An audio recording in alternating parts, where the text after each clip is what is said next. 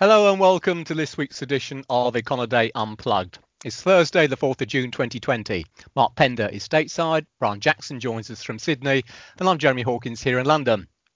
Better news on the COVID 19 crisis and the ongoing phased relaxation of national lockdowns continue to underpin hopes that many of the world's major economies are starting to head in the right direction. And that's reflected in the buoyancy of equity markets as well as recent strong gains in the traditionally more risky currencies. Nonetheless, most leading indicators are still only pointing to a slower pace of decline, not an actual return to positive growth.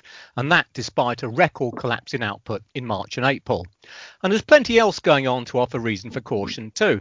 In particular, you don't need a good memory to recall that for much of last year, it seemed that investors were almost wholly focused on global trade, and recent developments here have been uniformly negative, notably the dramatic deterioration in US China relations, which could ultimately prove to be a major threat to the global economic recovery. So, with that in mind, let's head to the southern hemisphere and Mr. Jackson. Brian, do economies in your part of the world in general seem to be turning a corner? And apart from anything else, with terms like Cold War being bandied about, how's Hong Kong in particular holding up following Beijing's latest crackdown?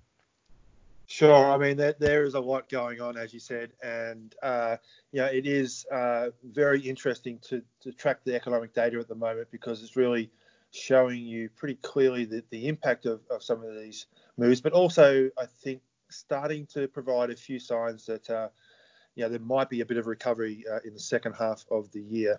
Um, I guess I, I just start with the PMI surveys because they're obviously the, the most up to date yep. uh, readings that we do have, and you know they've just been out in the last couple of days, so they're they're fresh off the presses, and they, you know, again pretty interesting. Uh, China, um, obviously China was when the economic in- impact hit first, and so they had you know, very weak numbers a couple of months ago, but the PMI survey numbers, both the official PMI and the uh, and the one that's provided by uh, Markit Economics, uh, they have shown signs that China is starting to build a bit of momentum. You know, still way below the levels that we saw uh, in terms of the level of activity uh, at the start of the year, but at least picking itself up off the floor and starting to um, you know make some positive movements.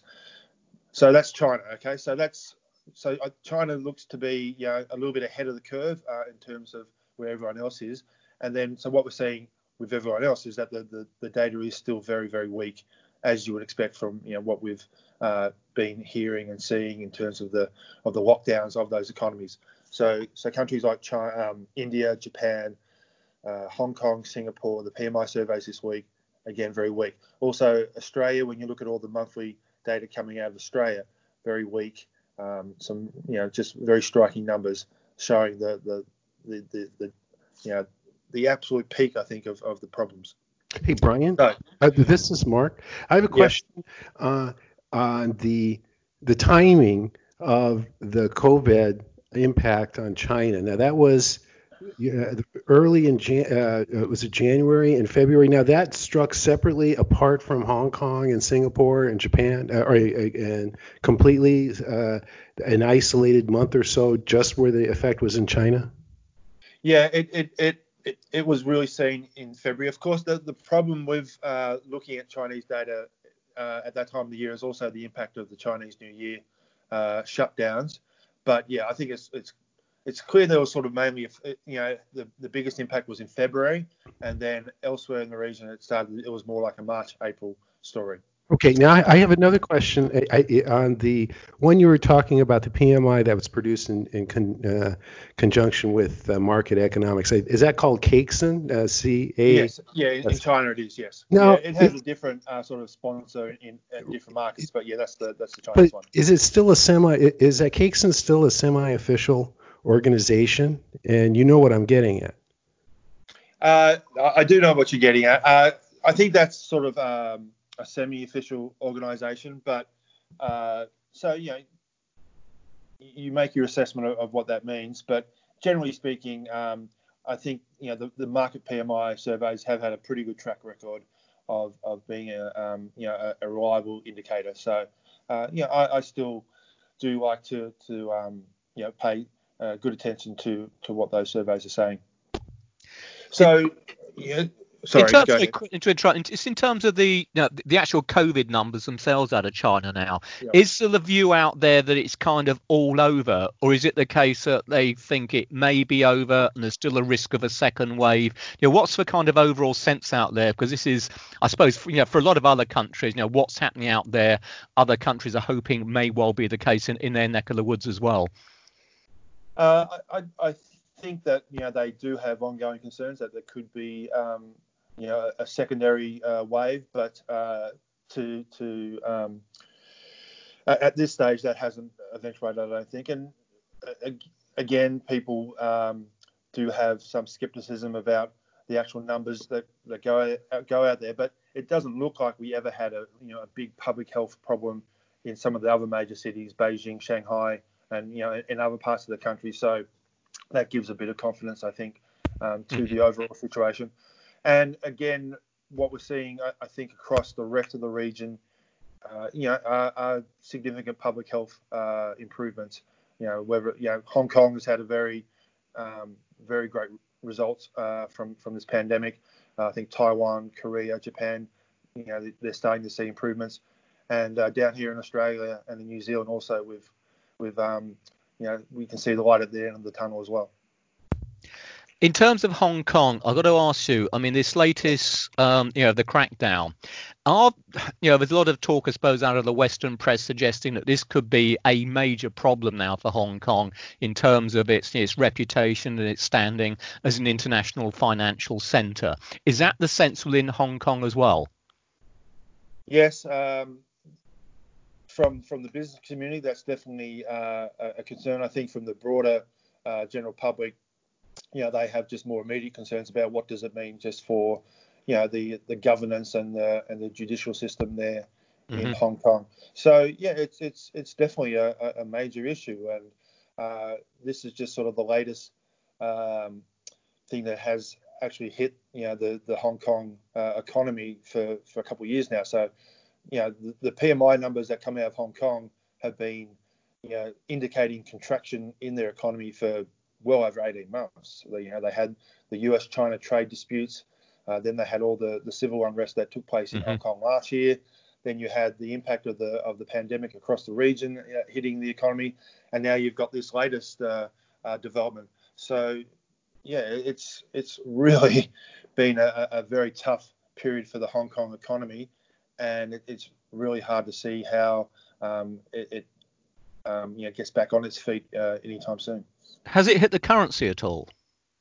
Well, it, you know, they have maintained that uh, that uh, link with the US dollar pretty uh, um, consistently. So it hasn't really been seen there. They've just been sort of moving with whatever the, the US dollar does. So mm. that's sometimes uh, provided a bit of support to uh, their competitiveness. Um, when the US dollar has weakened um, over that period, but it hasn't really had a, a, a, you know a huge impact yet. Has there been any? I guess over the what 40 years or so they've had that peg. There's been a, a couple of attempts to bust it by speculators. Is, is yeah. that works? Or is that anyone talking about that? No, I haven't heard a lot of uh, discussion about that uh, at the moment. You know, I can remember that there, yeah, there definitely have been times um, over over the journey where you have had a lot of discussion about it, and it's come under a bit of pressure, and the and the Hong Kong authorities have had to you know step in to defend that peg, but it doesn't seem to be a, a great uh, sense of pressure on it at, at, the moment. So, you know, it's uh, just really uh, means that the only tool that they have available to them is is fiscal, and so they, they have been um, doing a fair bit on, on that front to try and support the economy, but uh, yeah, the, the headwinds are just so strong at the moment. Okay, thanks for that. Quickly, um, your part of the world, literally Australia. Um, it yeah. sounds as if the RBA was just a little bit more positive in terms of its latest uh, latest comments.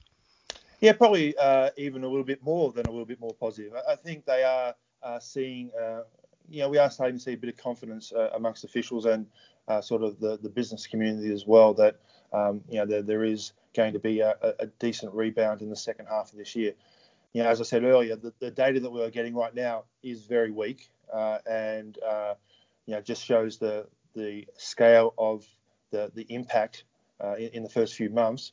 But uh, you know, the good news is that we have had a lot of uh, progress on the public health uh, front.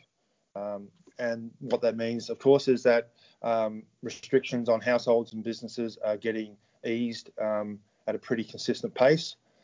You've also got, uh, you know, the, the policy response that was delivered in uh, over the last few months. You know, you'd expect that to kick in over the next few months as well. So there's starting to be a few tailwinds, I, I think, for uh, economic activity in Australia, and um, you know, hopefully we will, we will see a decent uh, rebound uh, by the end of the year. Okay, let us hope so. Okay, thanks for that. Right then, Mr. Pender. Of course, it is employment week yet again. It seems already. Yes, so, yes. how bad this time? I've got to ask you. I mean, what chance that it's going to be overshadowed by overshadowed by this current political unrest? And, uh, and I suppose I've got to ask also, you know, what chance these protests of actually having of impacting the data if they continue? Well, that was uh, a um, a greater question. Um, the George Floyd protests um, a couple of days ago, or actually uh, maybe just yesterday. But last night the um, the looting uh, quieted down. Um, and uh, so, if that continues, I would imagine the uh, economic impact uh, will, prove to be limited. Uh, we didn't see any in the weekly store sales Red Book report, any contraction, but um, you know, in, in line with uh, prior uh, weeks of contraction. So I don't imagine that um, the social unrest uh, will have much impact um, on the uh, data, um, but as far as you know, the data already is going to be extremely weak um, we had we didn't have motor vehicle sales pop up uh, in May. The, those numbers came out yesterday, and that was a, a, a, a, bit of a surprise. So, but the rest of the retail sales sector is not going, probably going to be uh, deeply in contraction again, as the jobs market is. For the Friday's uh, jobs report. Um, today, Thursday, we had um, we had jobless claims, and they came in just under 2 million. Uh, let me just double check that. And um, that so that number has been consistently coming down, um, 1.877 million. But over the last um, since mid-March, when this affects when the COVID effects started in the labor market, 43 million Americans have filed uh, claims. Um, and for payrolls, for payroll jobs, uh, apart from uh, self-employed, or contractors, uh, we're looking at the Econoday consensus is contraction of 7.725 million uh, for May. That would follow 20.5 million in April, with the unemployment rate almost at expected to be tw- uh, up about five percentage points to 19.8%, uh, just under 20%. So, what's interesting or not interesting, what is uh, sad or unfortunate, is that even though restrictions are beginning to be lifted here, and uh, the it hasn't helped uh, uh, uh, control job destruction very much at all. Two million jobs a week been, are, are, are going out the door.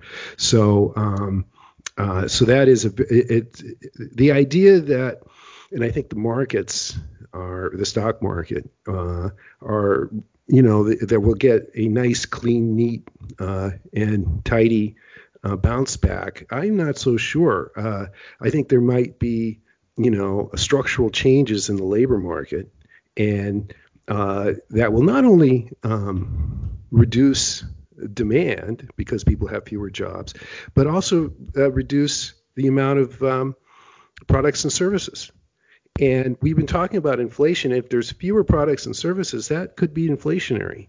Uh, um, and I, you know, I'm not sure people are, are thinking are, are on those lines yet. Certainly, the policymakers here in the Federal Reserve um, don't see much risk at all of inflation, even though consumer the consumer expectations readings that we're getting from the University of Michigan are are going through the roof, and that is in complete diametric opposite of actual inflation numbers, which have been going down. Now, did I see an inflation expectation number out of Europe that was also going up, Jeremy?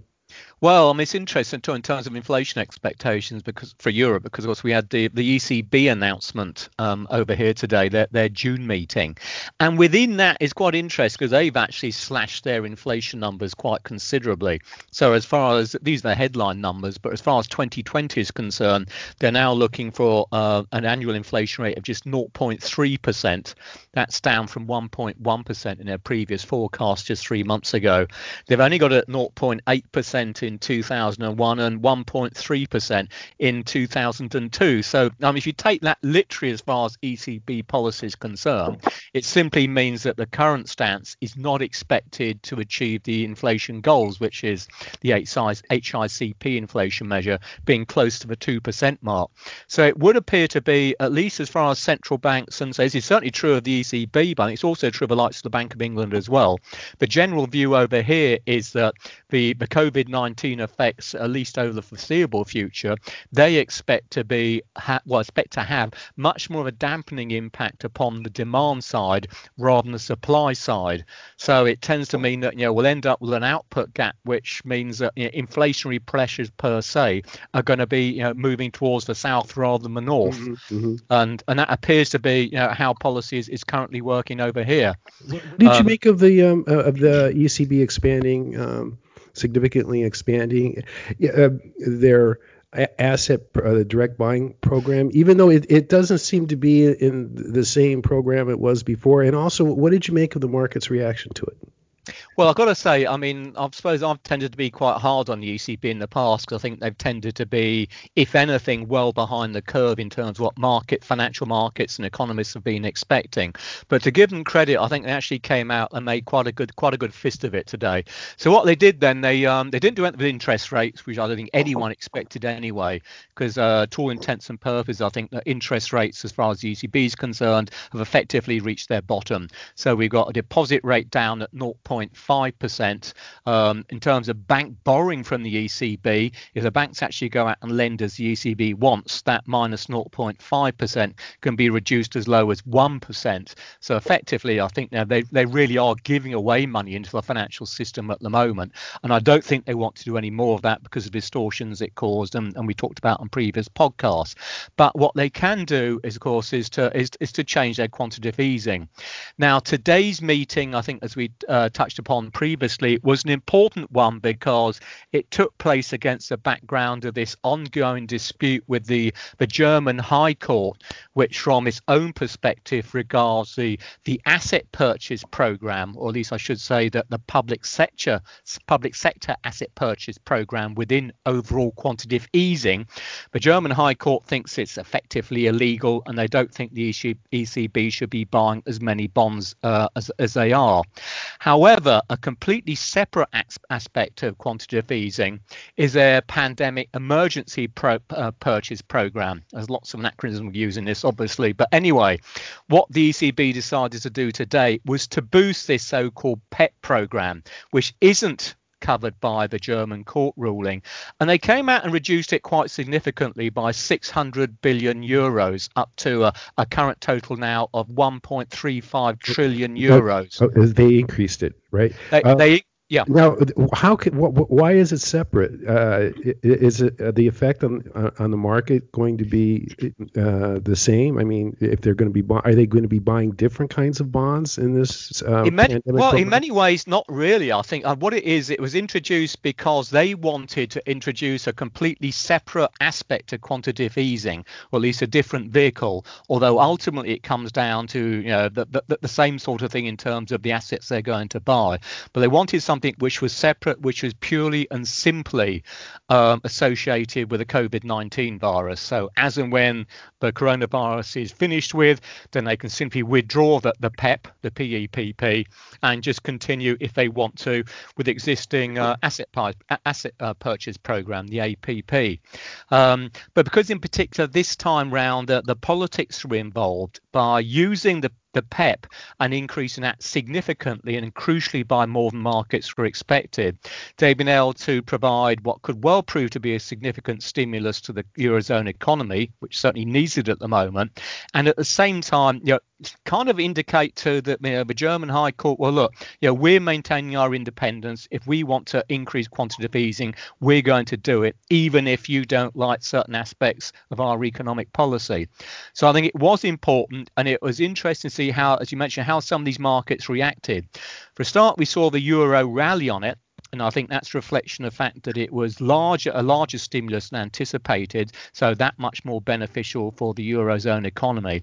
And in particular, we saw some significant improvements in the what they call the peripheral eurozone bond market, so the likes of Italy and Spain and Greece, and that's because a lot of the purchases coming under the, the PEP program will be directed towards those countries, those bond markets which have been most under pressure, and that's clearly going to be the southern Mediterranean Mediterranean bloc. So I think on the whole they've actually managed this. I personally think quite nicely. I think by you know by and large the markets themselves have taken it pretty well. Um, and I suppose it's worth mentioning quickly without spending too much on, on Eurozone policy. We've had quite a lot going on in terms of the fiscal side as well over the last week or so. Um, and by that I mean we had the EU Commission announced uh, last week that it would be um, at least trying to launch what it wants to call uh, the Next Generation EU Fund. Now, this thing raises a previously proposed Franco, Franco-German package of stimulus, which was worth 500 billion euros to 750 billion, which is in itself you know good news because it's more positive for the economy and more importantly in some ways than that it's going to be financed in the capital markets so it actually represents a major step forward in terms of movement towards a pan-European fiscal policy, which is certainly something that ECB's wanted to see for a long time. And again, it's particularly good news for the heavily indebted countries like Italy, because they're going to benefit dis- disproportionately from, from the various handouts. However, being the EU, of course, there's, there's always difficulties and, problems on, on the road. And in this case, we still have this so called frugal four by which I mean Austria, Denmark, Sweden, and the Netherlands, who think that the disbursement really should be tied much more to loans rather than grants. So it's not actually certain it'll actually get through in the first place. There's an EU leaders meeting set for June the 18th and 19th of this month, where we'll have um, the, the, heads of the various governments discussing what's going on. But it seems increasingly like if this uh, program is actually going to be passed through and delivered, it's going to take a long time and it's going to run well into August If not beyond that. And I think that's one reason why the ECB opted to do what it did today, simply because although the fiscal side on a on a pan-European basis is gradually evolving, it's doing so too slowly. And just quickly to round off in terms of you know, fiscal policy in Europe, in some ways almost more importantly on a short-term basis, has been developments going on with Germany, which has really taken the lead, I think, in terms of you know, trying to reflate, well, obviously its economy, but also the eurozone economy as well. And Angela Merkel looks like she's managed to agree an additional, what, over about 130 billion euros worth of fiscal stimulus for the German economy. That's going to include a, a cut in VAT by three percentage points. And going back to your point about in, uh, bad inflation, well, of course, a cut in VAT is going to have a direct impact on inflation in Germany. And I guess off the top of my head, it could, if it's passed on fully, reduce inflation by Germany, what, that one percentage, one percentage point or so, or something like that. So we're talking about, you know, a zero or negative inflation rate in Germany as a result of this. But, you know, we do see, in particular, national governments across the Eurozone going down their own route simply because at the end of the day, they're not convinced that a pan European fiscal policy is actually going to work. Um, okay, that said, what else have we got? Um, I should mention Brexit from my side, I suppose, because we had the fourth round of the Brexit talks kicked off uh, yesterday on uh, Tuesday. Uh, at the moment, I must say it's a real worry for sterling markets because they don't appear to be really getting anywhere, and it's particularly important because we're running out of time. I think for a lot of investors, you know, they're well aware of the fact that Brexit, if we don't get some kind of trade deal, would be extremely bad news for well both the UK and the European economies. Um, and that really then means that with this COVID-19 crisis, you know, adding to the, the downside potential to economies everywhere, they really want to get a deal if they can do. So the UK government's attitude currently still appears to be, well, look, if we haven't got basically really solid progress on the, some kind of you know, the post Brexit trade deal by the end of June, and the transition period will at the moment ends at the end of this year, uh, then Boris Johnson is prepared to walk away. And that would be extremely bad news. Now, of course, it may be politicking, as we've seen previously in the past in all these Brexit negotiations, but it's something which for sterling markets is going to be particularly important over coming weeks. I say, just remind people that, yeah, ultimately, the UK, well, we've left the European Union, but to all intents and purposes, we're still part of it in terms of the way trading links and so on operate at the moment. And until the end of 2020. Once we get into 2021, the UK really will be on its own. So, what do you think is going to happen? I've got to be honest. My own bet is that both sides, I would hope, are sensible enough to realise that a no deal, a no deal trade Brexit now would be absolutely disastrous in the sense that it's not as if we're working in normal times. We're talking about a eurozone economy, a UK economy, a global economy which has been hit massively, you know, unprecedentedly by this coronavirus. So to add the uncertainty associated with you know what's going to happen to Brexit and no trade deal would be absolutely disastrous. So I think although we've got on paper these various deadlines dotted over the next several months, um, I think they'll keep talking, and I would hope. I mean, I really don't know. Your guess is as good as mine, but I'd hope by the time we get into sort of you know, close to the end of the year that they'll come out with some kind of agreement, which is going to involve compromises on both sides, but hopefully, you know, actually ends up with something with a trade deal which which does not upset the markets to the extent it certainly could do if they don't get one. Are there other major trade deals in the pipeline for the UK? Well, the um, the UK announced as soon as it came out with the idea, you know, Bre- they wanted Brexit was that they'd be looking for trade deals, you know, improved trade deals with the US, with the likes of India, certainly with your part of the world, uh, the Australasian side. But you know, one of the big issues has always been, as we've seen in the past, trying to actually get hold of a, a, a concrete trade deal. Typically takes a matter of years rather than months. So it may well be possible for the UK to actually, you know, to, to achieve something in the longer run. But over the course of the next, you know, several years, it could well be that you know net exports for the UK get absolutely hammered because ultimately the European Union is our most important trading partner. So I think you know from a, from a, an investor perspective, they really, really, really want to see a trade deal. I mean, ultimately, if we go back to last year, um, you're looking at how the pound traded. Literally, it came down to how how the latest news related to whether or not there's going to be Brexit or no Brexit, or whether it's going to be a soft Brexit or a hard Brexit. Well, now we know we've got Brexit, but we still have the uncertainty about whether it's going to be with a trade deal or without a trade deal. So it is going to be a key focal point, I think, once markets start shifting towards looking at that rather than, let's be honest, at the moment, almost solely concentrating upon what's happening to the, uh, the coronavirus numbers. Um, right. What else have we got, or should we be mentioning? Um, I suppose I should mention the fact that uh, looking at slightly positive news out of Canada, um, there's no change out of the Bank of Canada in its latest meeting in terms of interest rates, but it does seem to be dipping its toe in the water of looking a little bit more optimistic about way things are going. Canada, like most of the world, has been hit quite hard by the coronavirus, but um, they have announced now that they'll be reducing their frequency of term repo operations to once a week uh, rather than twice a week and they're also going to cut the uh, the program which purchases involves purchasing bankers' acceptances uh, to bi-weekly from every every every week. So you know, it's it's one of these I suppose central banks part of the G7 which investors do look at, and they're obviously taking the view now that perhaps the worst is over. Markets are starting to function that much better than they did before, and so you know watch this space. Bit of luck, we'll see other central banks doing the same sort of thing. Uh, and I suppose on that note, I mean um, terms of like you know, Brian and Mark, your side of the world, is there anything coming out? I mean, the you know, like me, the likes of the Fed have boosted their balance sheet like there's no tomorrow. Uh, the RBA's been doing its own stuff. Has there been anything coming out of there which suggests that I know mentioned RBA earlier being a little bit more optimistic, or perhaps quite a lot more optimistic? Is there anything which suggests that they're actually getting to the stage whereby they're thinking about scaling down their you know, their monetary operations because they're believing now that they're getting past the worst? Not in the U.S. Mm. Not in the U.S. Not, not really here either. Um, yeah. You know, I, I, think they're just. Uh, you know, playing it uh, very cautious uh, and, and hoping that what they've got in place uh, has the desired effect, but they're not going to um, guarantee, you know, assume that's going to happen just yet.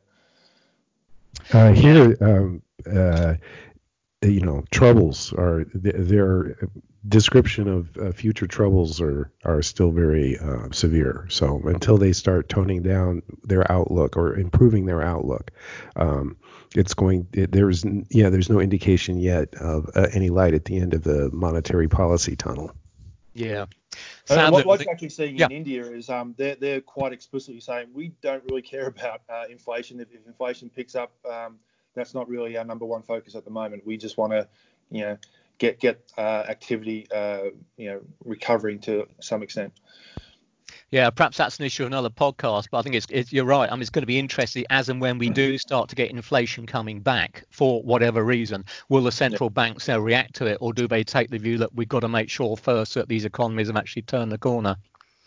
Okay, right. Well, anyone for anything else? I think that's it. That sounds promising. Okay, thanks. So um, that's it for today then. We'll be back next week, but in the meantime, remember you can always keep on top of all the key data and events in Econoday's global economic calendar. From Mark, Brian, and myself, thanks as always for listening. Stay safe, and we'll see you next time. Bye for now.